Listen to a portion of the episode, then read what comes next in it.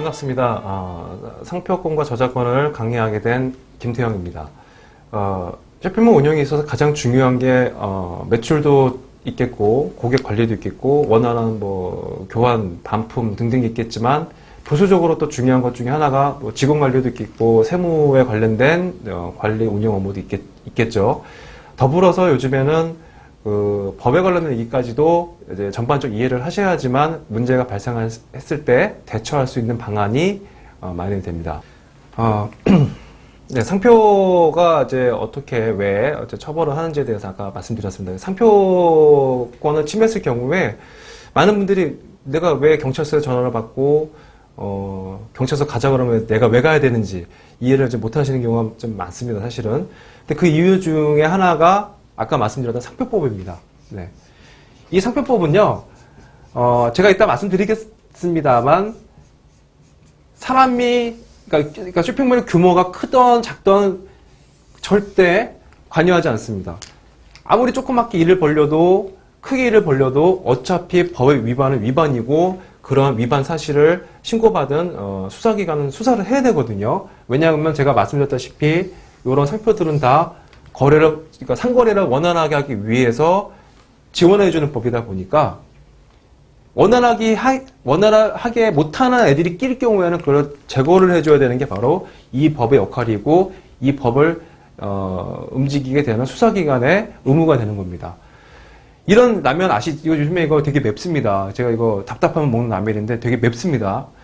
엄청 매운데, 여하튼 이 라면의 이름은 매운 거와 관계없이 틈새 라면이라고 나와 있습니다. 이제 이분이 되게 유명한 라면 어, 조리사 분이신데, 매운 거라고 생각은 안 하지만 여하튼 틈새 라면 들으면 사람들은 매운 라면이라고 생각을 하거든요. 여하튼 여기 이름 하나 들어가 있네요. 그리고 또 이거를 판매하는 회사에 또 이름이 있네요. 네. GS25라는 회사 이름이 들어가 있습니다. 그러면 우리는 어떻게 생각하는 거죠? 라면 이름도 알았지만 이걸 어디 가면 할수 있겠거니? 라고 생각이 드시겠죠?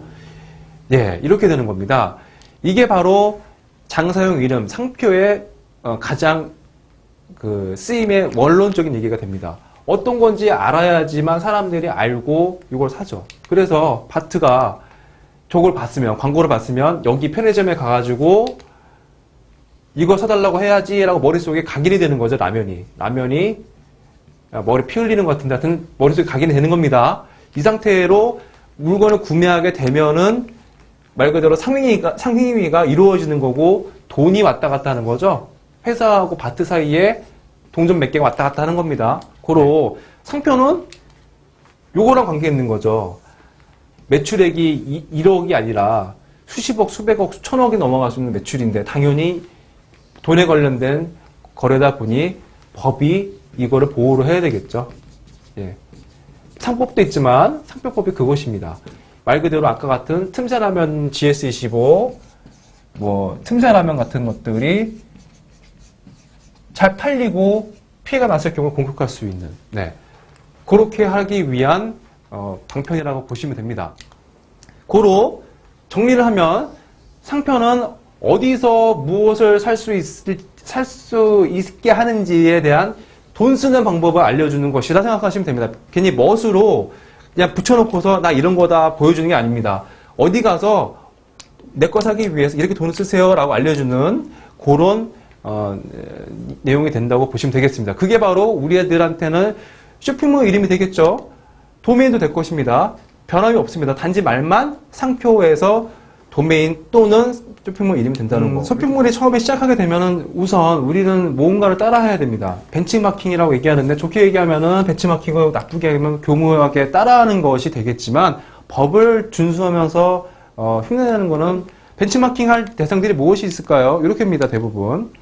대부분 우리는 이, 이 유명한 명품이나 마케팅 능력 뛰어난 브랜드들을 의 그런 아이디어를 가지고 와서 우리 쪽에 광고와 홍보를 하게 되겠죠. 아니면 쇼핑몰에 대한 뭐 컨셉, 어, 컨텐츠라든지 상품의 구성력이라든지 설명 등을 활용할 때 쓰실 수가 있을 거고, 이거는 제가, 우리가 그렇도록 원하던 말 그대로 대박.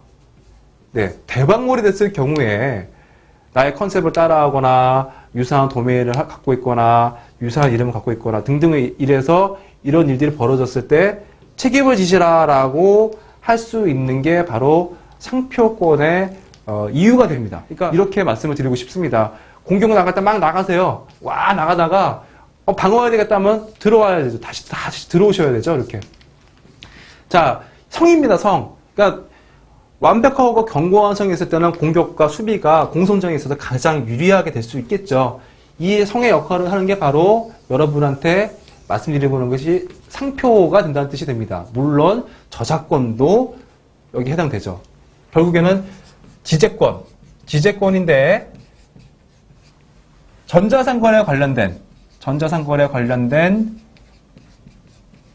지재권을 얼마나 이해를 잘 하시냐에 따라서 문제가 발생했을 때 방어를 하시고 공격할, 그러니까 피해를 받았을 때 어떻게 이거를 요구를 해야 되겠다라는 논리가 만들어지게 되는 겁니다. 이, 어, 이로써 성표에 대한 기초적인 내용을 마무리하도록 하겠습니다.